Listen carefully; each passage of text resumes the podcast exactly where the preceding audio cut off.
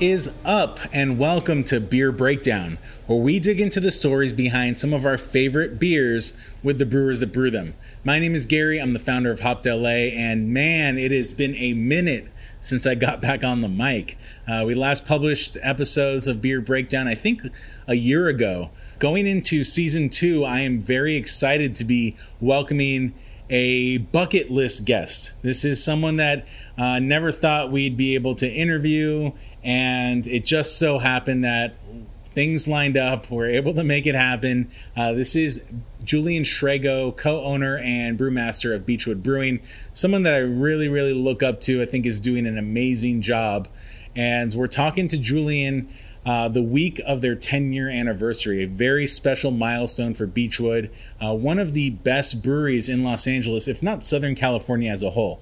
Uh, especially if you are a West Coast IPA drinker, you know that Beachwood is at the very, very top of your list. At least it is for me. We talk a lot about uh, Julian's background, how he got into beer from the home brewing side of things, going up into opening up Beachwood, and uh, some of the philosophy behind Beachwood, why they do what they do, what makes them so special, some really insightful info. But most importantly, we dig into two very special beers.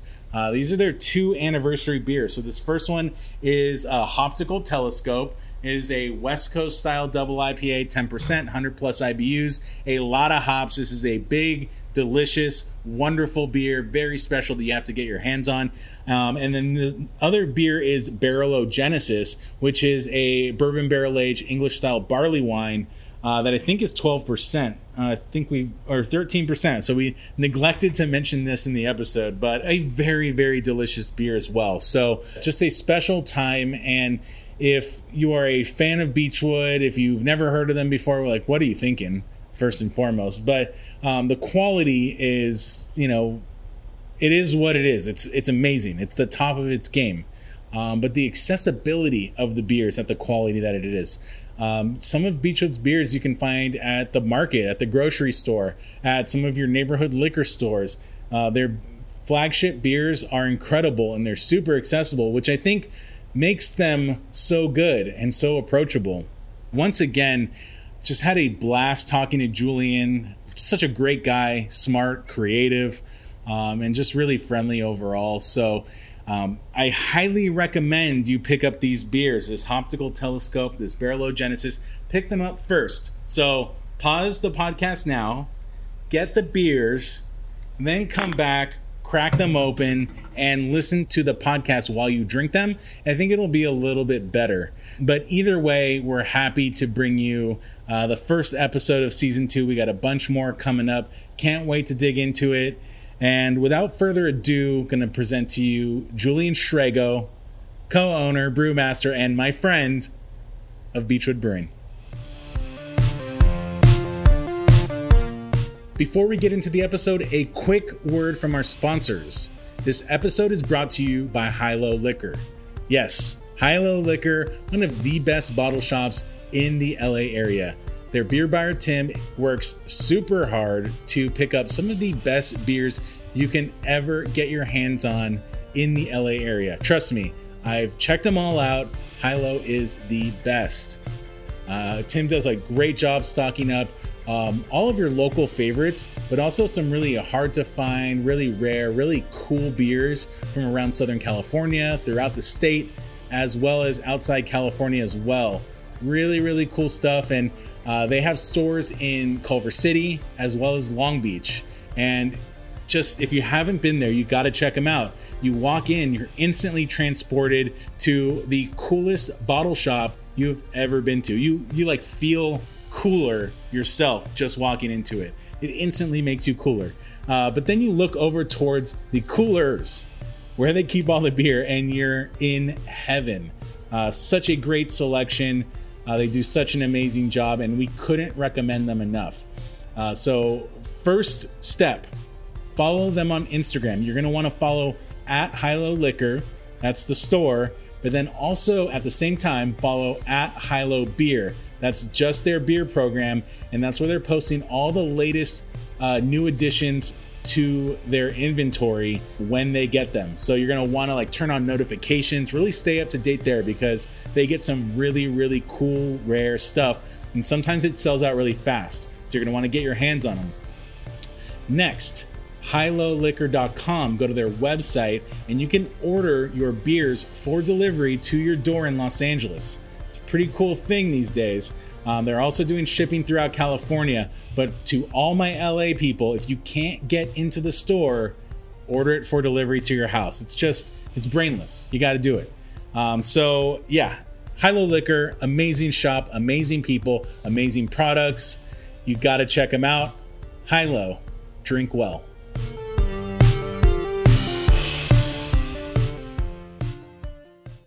Thanks so much for joining me, man. Really appreciate it. Thank you for having me. It's my pleasure. Yeah, absolutely. Especially this week. Like what a what a big week for you guys. 10 years. It's been pretty crazy. Yeah, there's uh, like the last couple weeks have been some pretty deep introspection, lots of emotions sublimating and and just a lot of thoughts going on. It's it's been a big time for us for sure.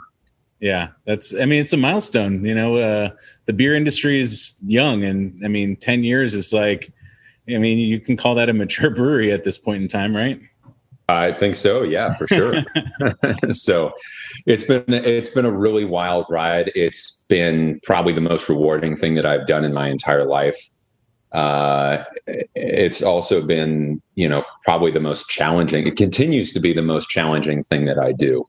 Yeah, I mean, I'm I'm super appreciative to have you on here just because, like, as I've been working on Hopped LA, just starting off as just like a fun little thing, and now it's putting considerable amount of time into. I wouldn't call it a goal, but like we've always kind of tried to get to this point where we'd feel comfortable reaching out to you and like having a conversation and doing some kind of content with you.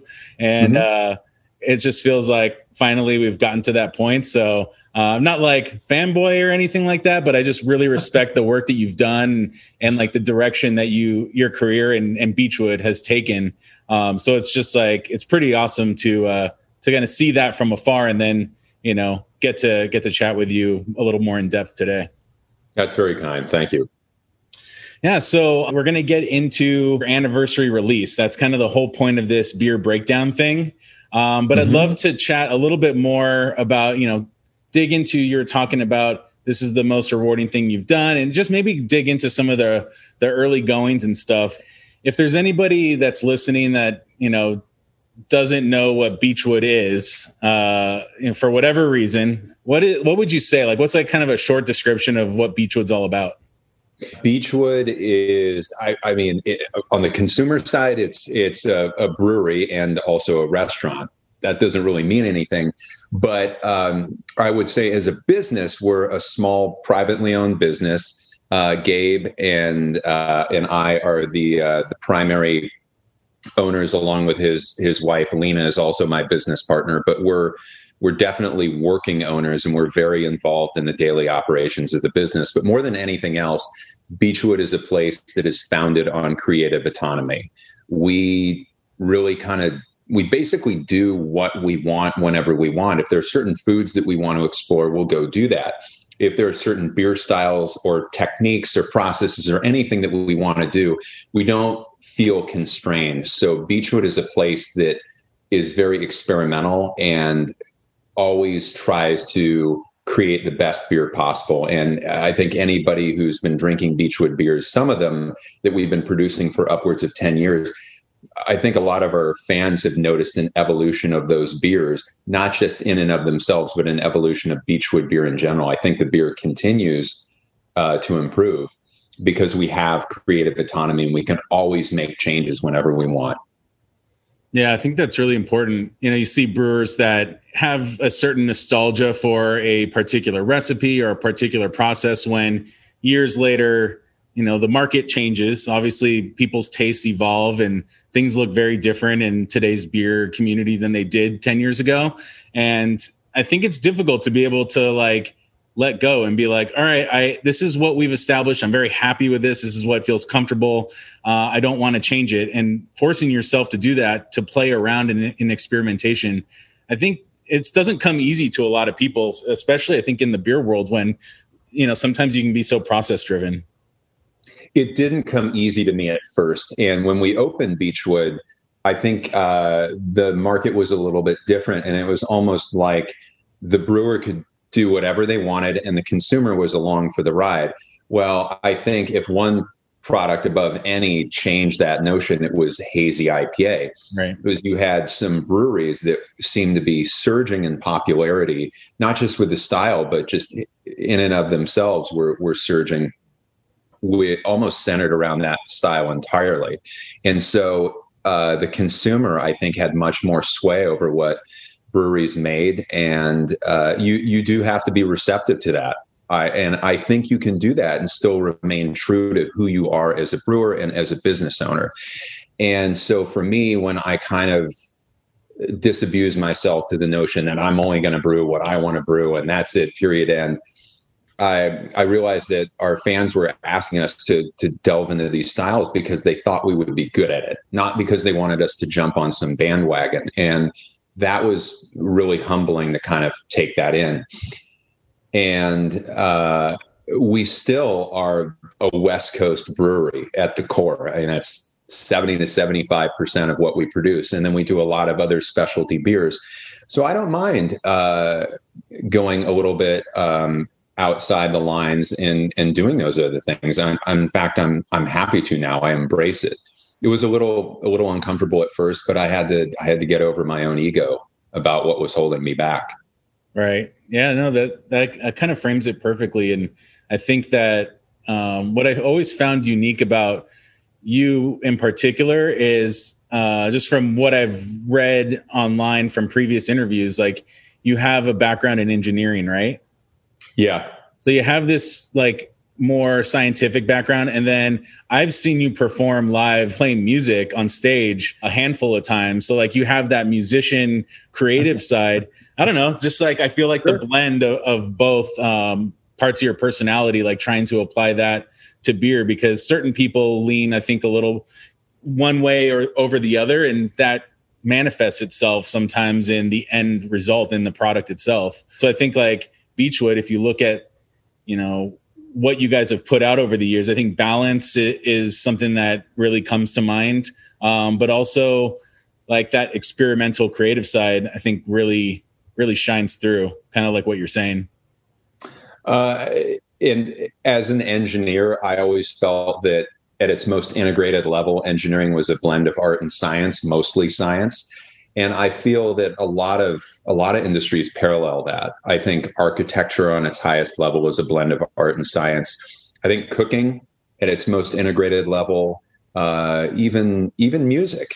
Uh, like if to be a really good musician whether you're aware of it or not i think you have to have some kind of mathematical formulaic understanding of of how notes fit together how chords fit together and brewing, I think, at least for me, has always felt like a natural extension of those sensibilities. Uh, science with art blended in. Yeah, that makes sense, and definitely, I think, um, you know, when those things are in harmony, that's when you have something really special happening. Um, you know, n- now that you're 10 years in, if you think back, you know, 10 plus years ago, um, you started out as a home brewer, right? Mm-hmm. That homebrewer route, and from what I've read, also like it seemed like you were networking, like you weren't homebrewing in your garage by yourself and just like doing your own thing. Like you were networking with other brewers, and there was a relationship with Lost Abbey, right? That that kind of like um, maybe started the transition for you going more professional. Yeah, uh, I certainly owe Tomme Arthur uh, a lot of credit for the opportunities that he gave me and the friendship that he's provided over all these years, along with other people like Jeff Bagby, Vinny Cilurzo, Roger Davis. Um, I had I had the good fortune uh, of when I was kind of a, a really passionate homebrewer in the early 2000s of of forming friendships with a lot of these guys when they were really accessible pub brewers you go into the brew pub at Pizza Port in Solana Beach, and Tomme was there brewing. You could go to Russian Rivers Brew Pub in downtown Santa Rosa, and Vinny was there up on the brew deck, and you could wave at him, and he'd come down and talk to you. but yeah, the the guys at Pizza Port gave me several opportunities over the years to brew some of my homebrew recipes on their systems. It was a tremendous opportunity, and I'm so thankful that that they did that. It gave me exposure to scaling up recipes um, and exposure to all the processes and seeing how dirty I was willing to get on a professional level. So yeah. yeah. sometimes you need like a little bit of view into how uh, how the sausage is really made at that you know at that scale uh, to give you a sense right. like, all right, is this the direction I want to take things, or do I prefer keeping it nice and manageable in my garage? And so, yeah, I think you know, getting that that peak is interesting. And what before I even learned that about you, that you kind of started out, you know, collaborating with people like Tomme and and, and Jeff Bagby and stuff like that. You know, I had noticed that you were kind of doing the same thing after you opened Beachwood. Like the collaborations with Kelsey McNair when he was just a home brewer. And so this kind of like paying it forward type of thing seems to be a theme for you. Uh, I always thought that was super cool. It, it's important to do that. I, I, definitely believe in paying it forward and, and giving back. Uh, good things don't happen in a vacuum. And uh, to this day, I, I, any success that I have had, I owe a debt of gratitude to a lot of other people.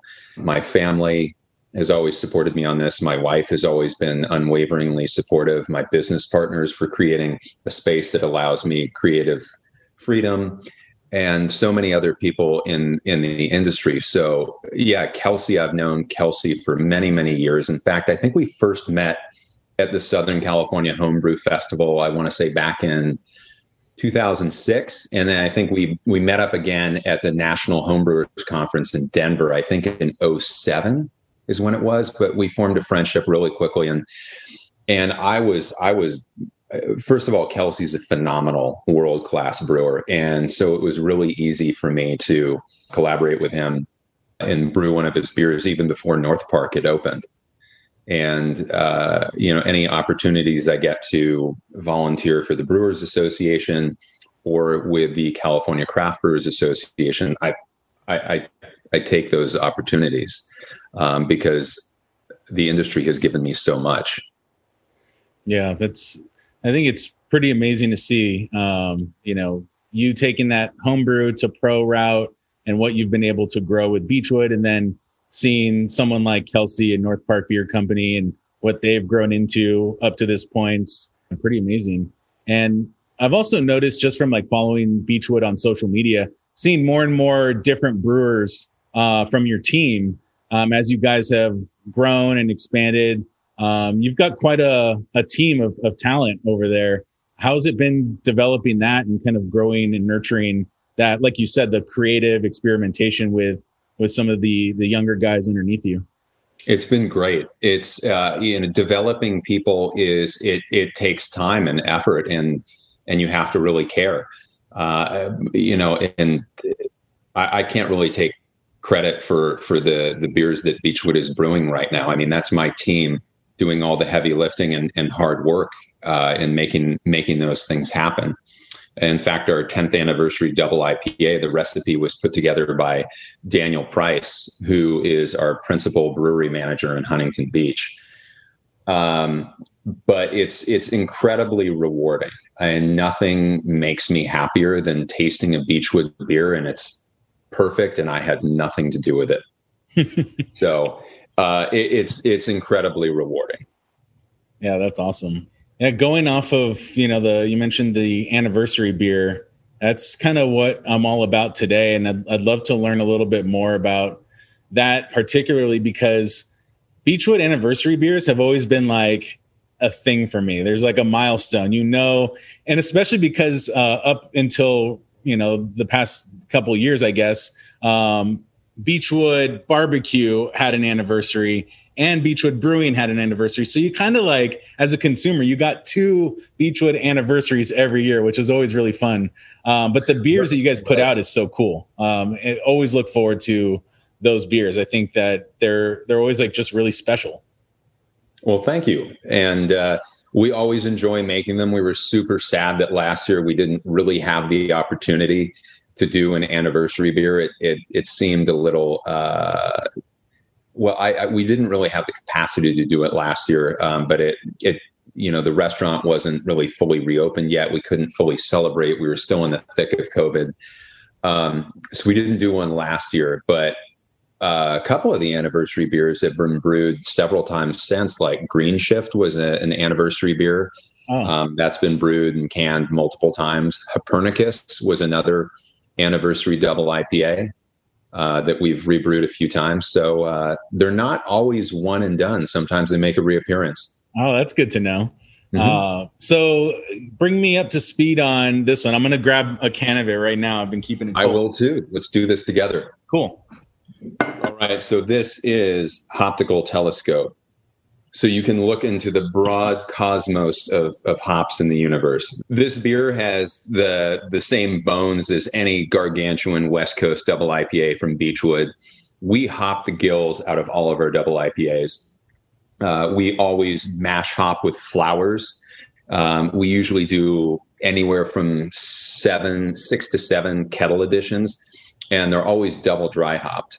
And in the case of this beer, um, the the first dry hopping is with uh, some of our favorite hops: Idaho Seven, Mosaic, Ekuanot, and then uh, Sultana is one that we haven't really used before. So that was uh, a quarter of the dry hop uh, in the fermenter, and then the double dry hop in the bright tank uh, was Sultana flowers and Idaho Seven pellets. So it got a second dry hopping with with flowers and pellets, and that definitely uh, super saturates the aroma and flavor profile. I mean, this beer is just a wall of hop flavor that just sits on your palate. But were they supposed to open it? Yeah, let's open it. Let's do it. Okay.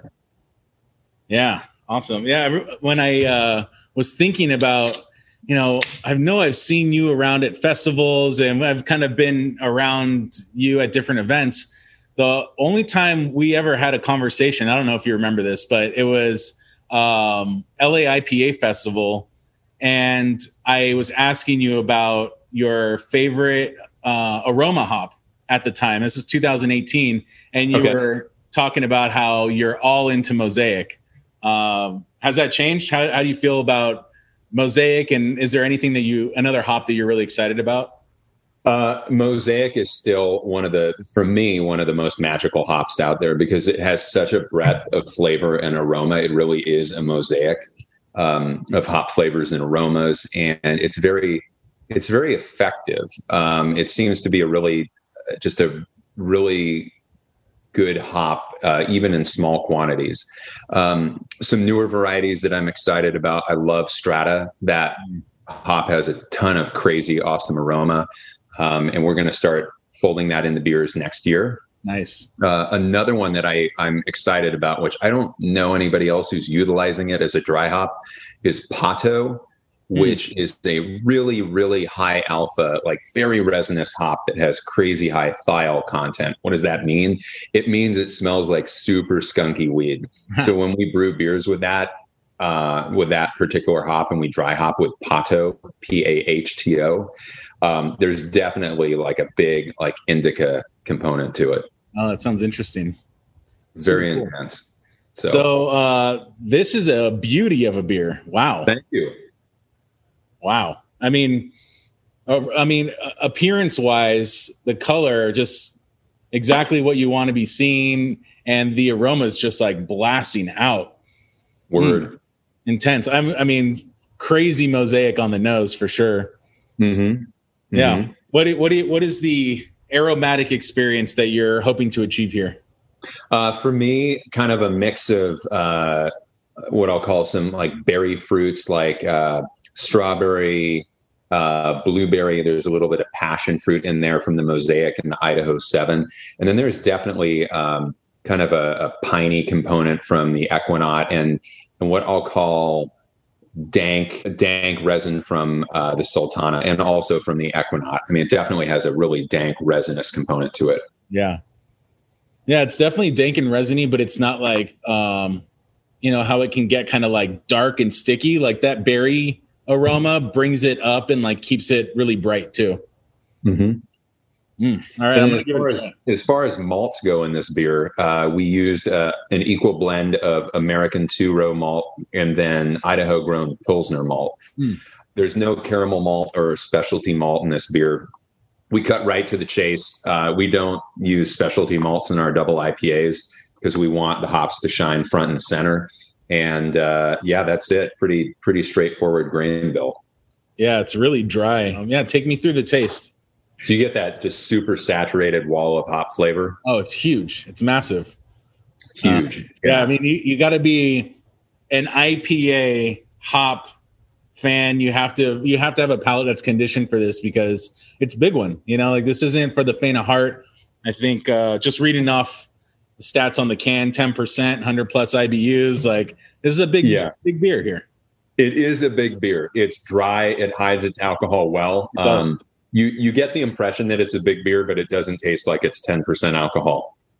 No, not at all. Um, yeah, you don't have that alcohol burn. You don't have that like that sweetness that that can sometimes happen on a beer of this size. Um, right. It just the body's really light, so it just keeps the hops front and center. It's really cool. Cool. Thank you. Mm. And this is technically the uh, the session beer compared to the uh, the other one that we're going to taste in this session. I think. Yeah. we started big and we're going bigger. Right. There's no. Yeah, you've redefined the concept of session. I guess. Right. so you mentioned, you know, West Coast IPA being a big portion of what you guys brew. Um, and I know that there's some hazy in there as well, which I think you guys really do a good job with.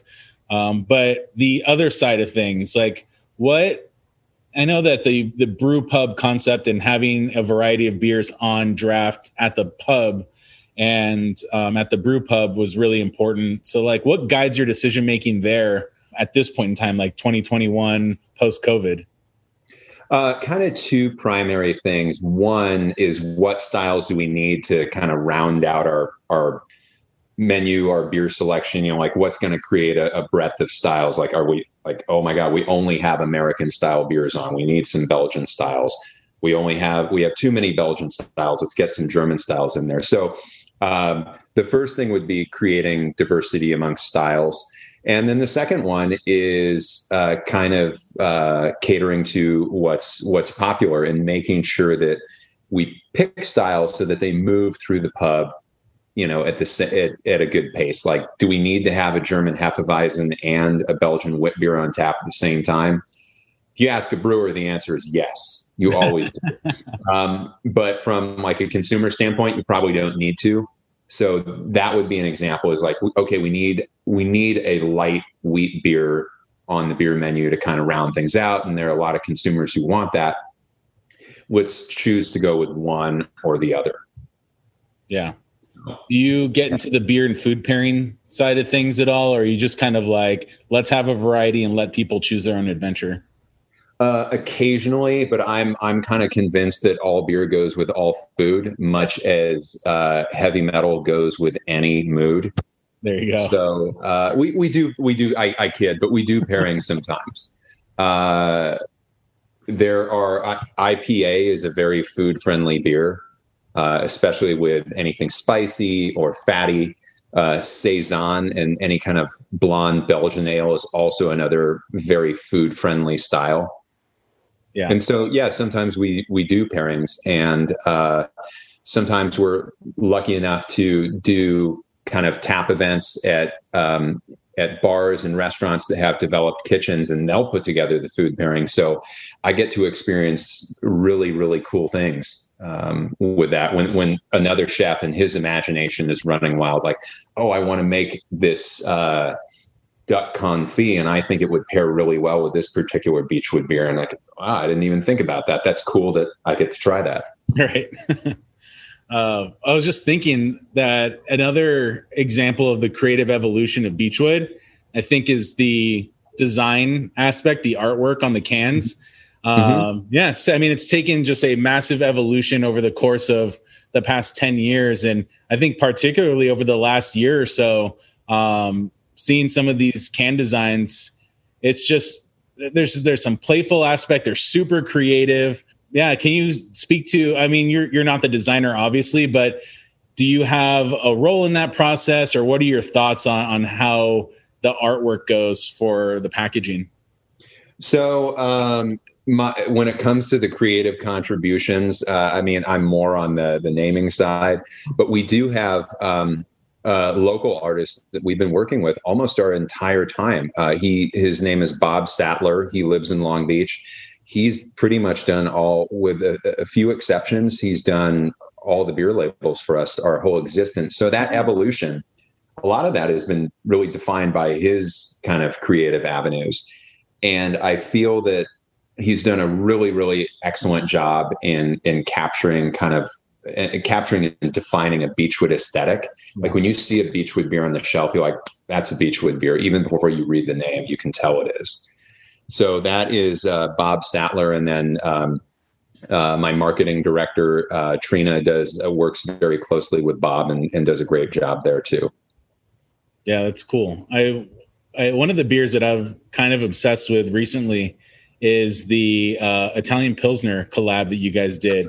Um, that yeah. design, that the name, the design, like all of it was just. Uh, it was a little bit of a departure, but like not in a in a complete departure way. But it was like a fun spin with that collab with Highland Park, and um, I'm all about Italian Pilsner right now. I think it's having a little bit of a moment, and I think for a, a hop focused brewery like a brewer like yourself, like what what are your thoughts on Italian Pils right now? Uh, well, it's interesting. I think Italian Pils, to a degree, is kind of uh, something that American brewers have made up. Because it, it's funny when I most of the Italian brewers that I've talked to uh, about their pilsners, they say, "Oh yeah, I love brewing German pilsner." Okay, uh, and and so they're they're fantastic beers, but I think um, you know, Italy is, you know, obviously right next to Germany, and I'm sure Italian brewers can get fresh German Pilsner quite a bit, but maybe once some of them started adopting Pilsner, they began to influence each other. Italian brewers began to influence each other more than maybe they realized. And so Italian Pilsner kind of became its own thing. And at least in my perception, they tend to be a little bit bigger in body and a little bit hoppier than German Pilsners, which are very, I'll say, chiseled and, mm-hmm. and very precise from a flavor standpoint. Yeah. And it kind of combines like the body of maybe a, a, a Czech Pilsner, but with, you know, higher hopping rate and, and a snappier bite of a German Pilsner. So, um, in the case of our Italian Pilsner, um, Bob and I talked a lot about that. And, um, and we knew that we wanted to use Italian Pilsner malt, which we did. But as far as hops go, hops aren't really grown in Italy. Right. And we did use some Czech Saaz in that beer, but uh, Bob really wanted to use Oregon grown Sterling. And Sterling is really Czech Saaz that are grown in Oregon. And the terroir completely transforms that hop into something different, but equally magical. And so that was Sterling was the main driving hop in that beer, and it has tons of flavor. Uh, really surprisingly huge aroma in that beer, even though that beer was not dry hopped. Oh, it wasn't. It was not dry hopped, and it has a ton of hop aroma. Yeah, I was under the impression just from the experience that it felt big. It felt the hop presence was felt like a dry hop. It was not dry hop, so I'm I'm happy to say that was achieved with no dry hopping. And uh, I had a can of it last week, and it still had huge hop aroma. It just seems to really be durable and and well encapsulated in that beer. Yeah, um, the name of it was really funny. Uh, there are no chestnuts in this beer. Is that it? No chestnuts in the beer, and so yeah. that was like we were kind of struggling with a name, and that's my horrible creative uh, finality when when I came up with that. But um, when Italian beers started kind of uh, hitting in the United States, I want to say about 15, 15 years ago or so, it seemed like every other one was brewed with chestnuts. And I have no idea why. I mean, I've been to Italy in, in the wintertime, and there are plenty of street vendors that are serving fresh roasted chestnuts, and they're fantastic. Um, why I seem to see uh, why I found so many Italian beers that were brewed with chestnuts. I have no idea, but it's kind of a, a play on that. That's hilarious. well, this is a great beer. Um, Thank you. Hoptical Telescope. I feel like with such a like big hop presence on this beer, there's kind of a, a harmony going on with it. Like there's nothing really like shouting out, trying to. The hops aren't competing with each other. The flavor profile is, yeah, I think just like uh, harmonious is the word that comes to mind. It's it's a really nice uh, combination and um, what is what is the usage of the whole leaf um what was it the sultana right Mm-hmm.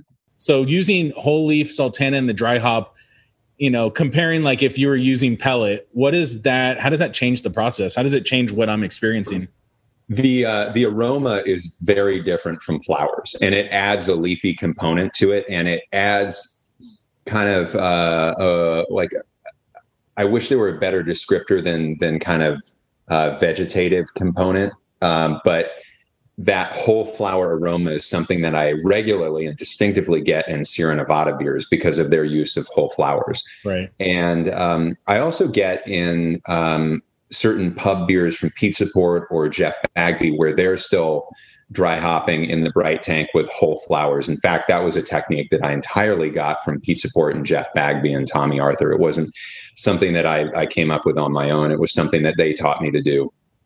And it was, you know, kind of like, yeah, we dry hop the beer in the fermenter, but it's going into this other tank. Why, let's dry hop it there too and uh, flowers have a certain loft. So they will kind of expand and different uh, aroma components will dissolve into the beer differently than they will with processed ground up pellets. So for us it it adds a distinctively like fresh leafy component. Um, depending on the hop variety it will add maybe almost like a fresh cut watermelon component. Hmm. um, it can add an extra level of dankness but it's just it's another form of hops and it it just it's another layer of depth. Yeah. So i i think with our double ipas i i don't know i don't know that we quite get the same depth of flavor and aroma if we didn't do the double dry hopping. I mean that's something that we've always done with our double ipas. And then the mash hopping we also used mosaic hop flowers in the mash um, because every opportunity to get hops in there, we're looking for it. So when the grain is coming into the mash tun with the hot water and everything is mixing together, we're casting hop flowers into that too. So the beer is is hopped before we even move any sweet liquid to the boil kettle. Yeah, that's interesting. And that's, I mean, at that point in time, you're really just looking to pull all the alpha acid, the the bitter character out in that point in time. Are you getting much on the aroma side of things that early? I think we are. Um, there's a little bit of uh, a, a little bit of chemistry and, and a few studies that have been done on hopping in the mash, and basically because of the temperatures and the concentrations of everything in the grain bed, um, the way those hop components permanently bind to the liquid is a little different than in the boil kettle. Interesting. But I, if you taste that sweet liquid coming off of the mash, it's definitely hoppy Oh, it's also definitely aromatic too and i think that i think that gets bound up in the beer uh, really early on and that that kind of helps create a really big foundation for the beer That's super so- fascinating. i mean for example this beer it's it's hoppy it's firmly hoppy but it's not crushingly bitter it's not like oh my god this is so bitter all i taste is bitter No. it's it's a whole wall of flavor and i think that's because we add hops at every opportunity a through z Yeah, my tongue is just like it's got that tingly salivation thing going on when it gets Mhm. stimulated by a beer like this with so so much hop presence. It's really cool. Cool. Yeah. All right. So, in the interest of switching gears to a completely other direction, let's uh let's check out this second beer that you guys are releasing for the anniversary. Okay, let's do it. And I'm going to pull up my limited edition system of a stout glass. Oh, nice. And by the way, I, I'm pretty sure I'm going to brag. I'm pretty sure I have the world's best bottle opener ever. Oh This hell yeah! Bottle opener is it, it. I think it weighs almost. It weighs well over a pound. It is solid metal. That is heavy duty. I've had this for like 25 years. It's awesome. Oh, that is awesome.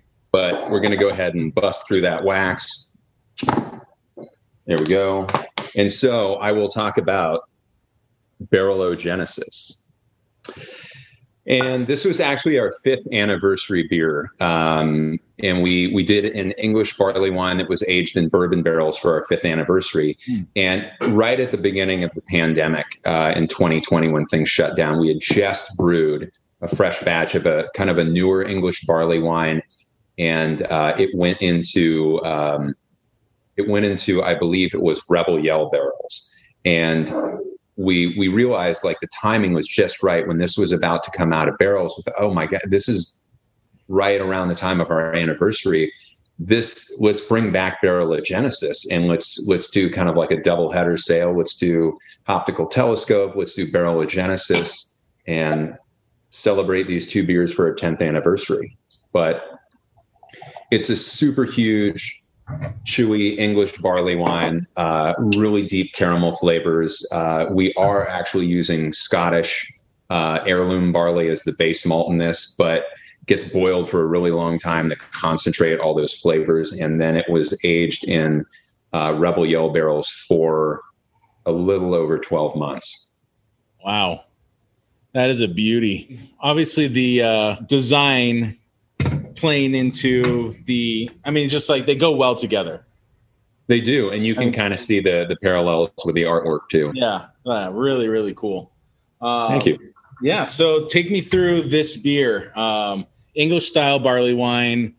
hmm You do have like um, a little bit of like translucence in this in this beer. A little bit. It's Yes. not you know it's i guess kind of like a a dark brown um with like Yep. Hinges of like auburn it's almost like it's almost like a cola colored yeah Uh, and so the beer goes into the barrel kind of like a medium brown, but it does pick up quite a bit of color. It darkens quite a bit from the char that's in the barrel. Hmm. So it picks up color in the barrel. Um, but if we're going to start with aroma, it's got, you know, obviously you get you get big bourbon in there, um, and you get uh, a faint hint of cinnamon. There's some vanilla in there. There's a lot of rum soaked raisin, and there's even a hint of tobacco in Hmm. there.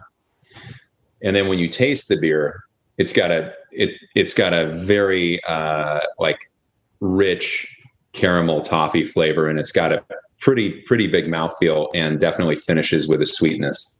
yeah it's really nice yeah nice So- hefty body coats your mouth. Like it's really it's rich you know there's a richness to this.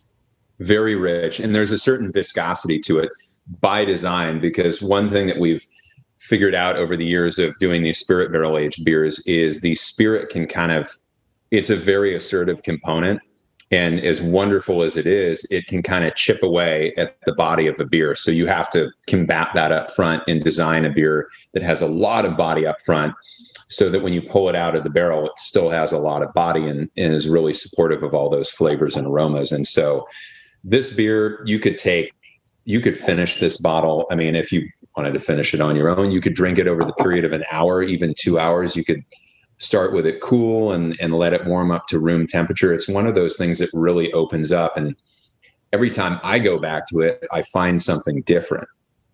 So i like i like the fact that it's a sipper. It lets me think about it yeah i mean this would pair really well with like any with food obviously.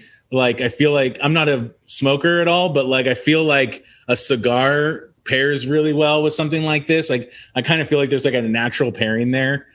I don't It know are you a cigar smoker? Uh, definitely not. No, Uh, it, it might. It, there is a tobacco component to the flavor and the Yeah. aroma, so I could, if you are a cigar smoker, go for it. Uh, let let us know how it is. right Um, I could also see this pairing really well with uh, some kind of rich chocolate dessert, or like a, a rich cheesecake, or even uh, even a really good fruit cake too. yeah i was thinking like a like a caramel apple pie type of thing. Um, sure. Yeah, that yeah. would just go really well with all the caramel mm-hmm. going on in this. Totally. Yeah, this is really good. Um, so when you're when you're barrel aging a beer like this and you're tasting it and just getting ready, you know, making sure that it's ready to go, um, is there a blending process that happens after that, or do you like do you blend in fresh barley wine to kind of beef things up, or how does that whole thing work? That's a good question. And yes, uh, almost all of our barrel aged beers are blended, not just uh, because we're pulling beer out of multiple barrels, but um, I do typically like to blend in um, anywhere from 10 to 20% non barrel aged beer into the final beer. Hmm. And I feel uh, that that can kind of freshen things up and help the beer bloom, if you will. Uh, sometimes straight barrel aged beer works great. Uh, other times it can be a little uh, a little assertive and overpowering, and you got to kind of reestablish the identity of the base beer by blending in some non-barrel aged base beer. So typically with Beachwood's barrel aged beers, we'll fill anywhere from four to eight barrels. Uh, and then we'll also reserve a portion of that same beer in stainless steel for a year. So we can blend that in after the year is passed uh, during the aging process. And that will kind of freshen things up and fill in any gaps that might be in the beer. And then in the case of something like uh, uh, Sadie, which is a beer that we release annually, and the base uh, base beer is kind of, I guess I call it a modified Scotch ale of sorts. That is a different blend every year, and that sometimes gets uh, milk stout blended into it, sometimes imperial stout. Uh, we've even blended in imperial stout, um, coconut stout, and a little red ale to it. So it changes a little bit every year. But typically, um, our beers are, uh, are are blended at the end of the process and have non-barrel aged beer in them to a degree.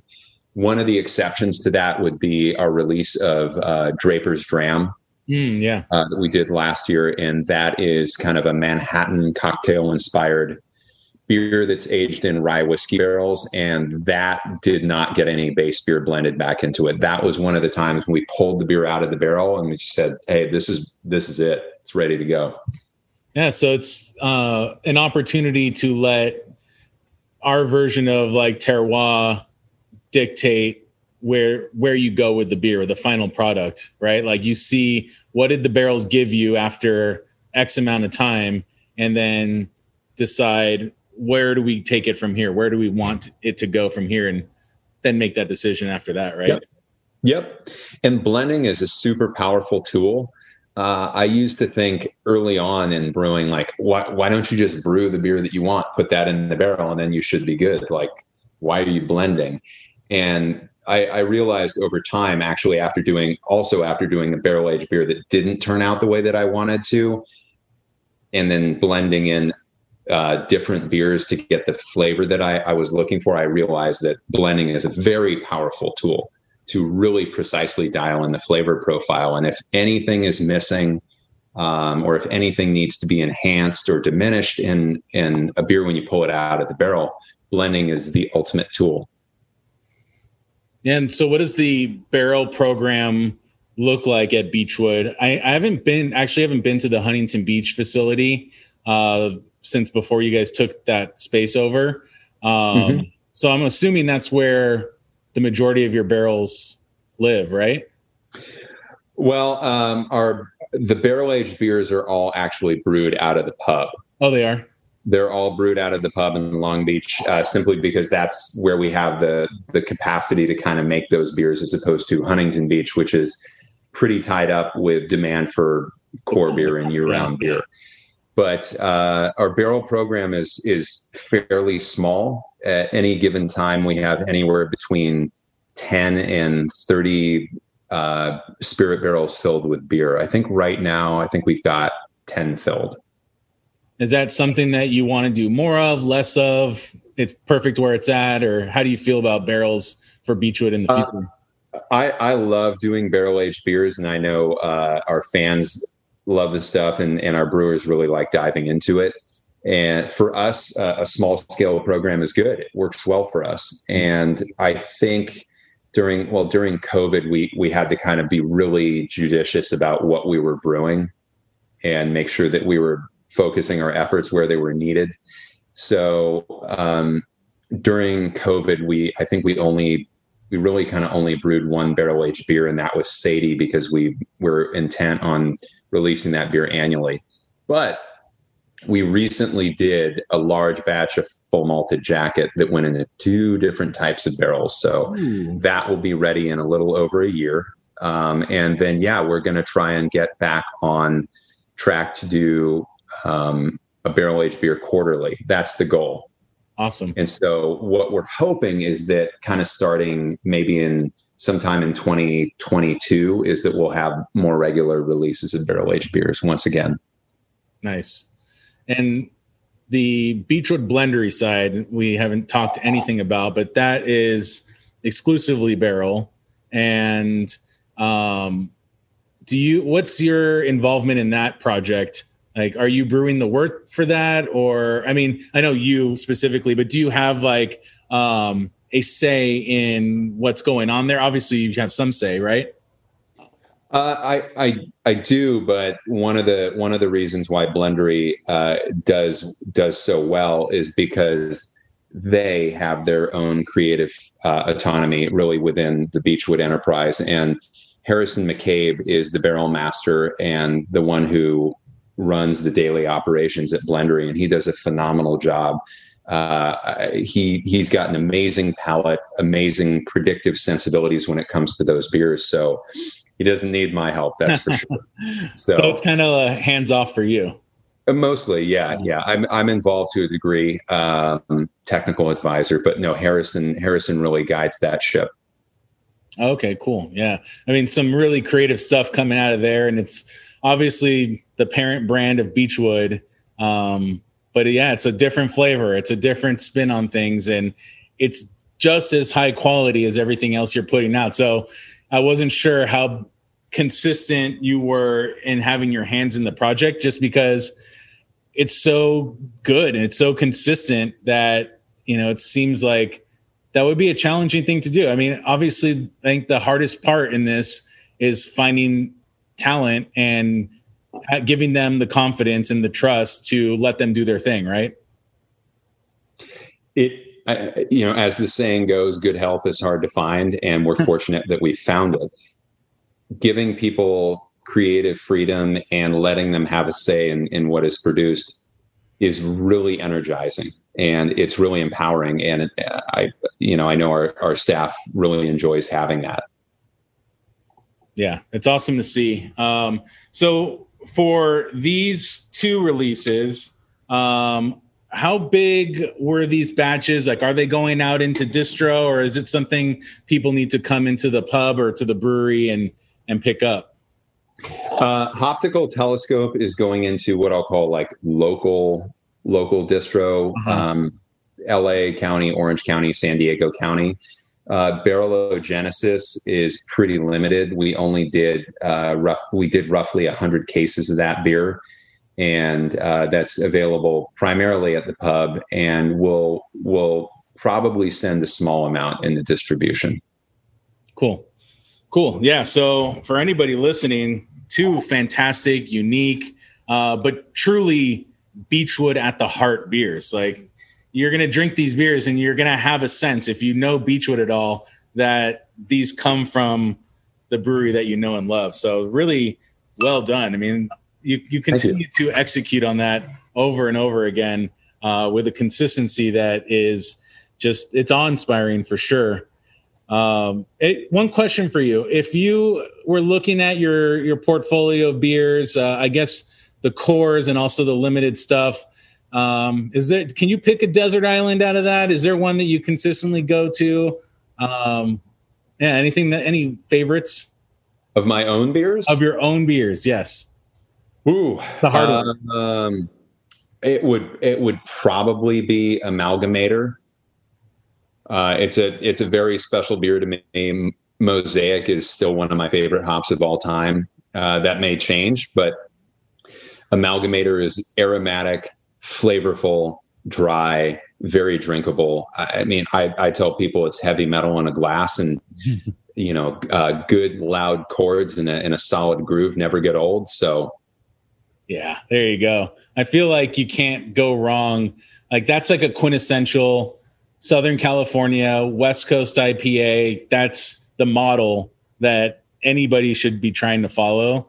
Uh, whenever someone's asking for a recommendation from me, that's like Amalgamator is something that you can't go wrong with. It's such a, it's it's a it's a great beer, and um, I don't want to go too deep into it, but you you mentioned at the top that you know knowing when to evolve and knowing when uh, to creatively tweak recipes and things like that. Has that gone through an evolution, or is that like something that's been tried and true for a while? It's something that continues to evolve at really? Beachwood. Uh, interminable revision is is a big thread in the fabric of Beachwood. So we're I I think if you talk to my brewers, there isn't a week that goes by where I don't say something like, "Hey guys, let's tweak this one little aspect or this process." Um, or where are we with refining this one thing?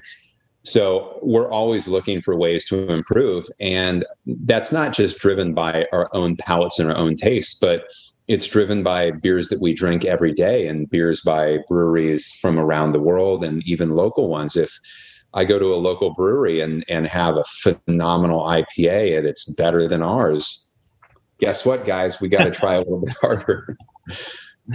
yeah, absolutely. So That's, inspiration comes from all around, and that that drive comes from all around. That's important. Um, as as you're hitting 10 years at Beachwood here, you mentioned a lot of reflection. Like any takeaways for how you feel about the the last 10 years, or any uh, moments of of clarity as you're coming up on on this decade? No regrets. Yeah, I have no regrets. Uh, you know the the the highs have been unimaginably amazing. And and some of the the tribulations and these are really all self-wrought problems because nobody forced me to become a brewer or a business owner.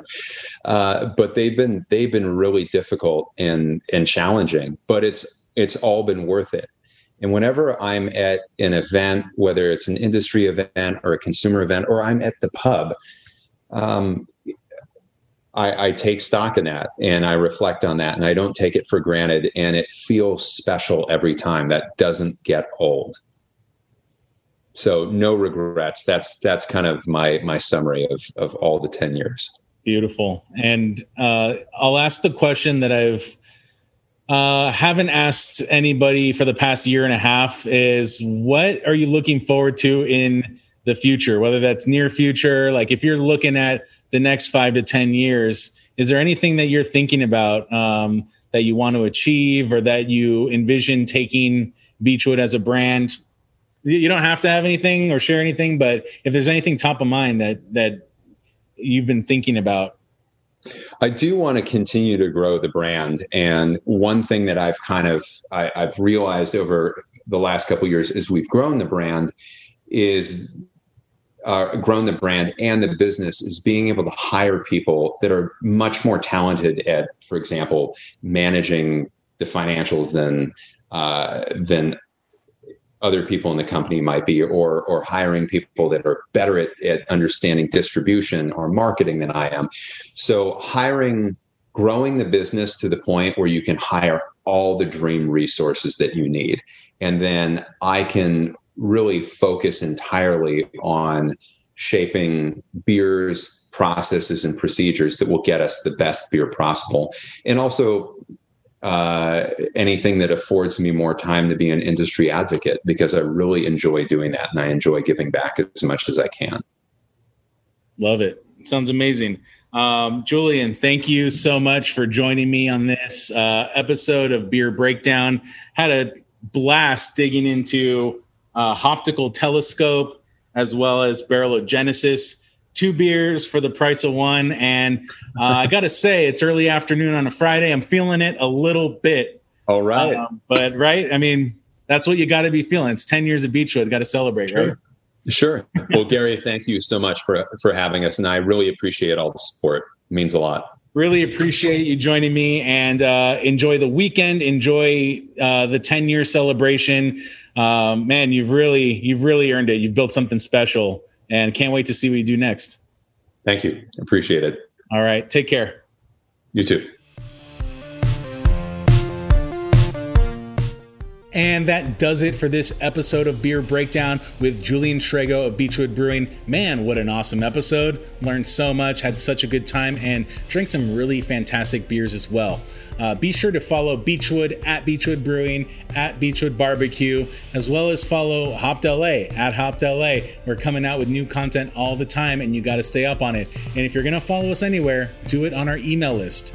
Uh, go to hoppedla.com slash subscribe, and that's where you're going to get all of our latest content, all of our news, giveaways, products, all the cool stuff that we're putting out is going to our newsletter subscribers first. So hoppedla.com slash subscribe. Do it now. And thank you so much for listening to this episode. Um, you know, do the whole podcast thing. Go on the iTunes and the Google Play and the Spotify and leave the rating and do what you need to do to make sure that we continue putting out more podcasts. I'm super glad to be back in the saddle and we'll come back to you in the next couple weeks with the next episode of Beer Breakdown. See you then.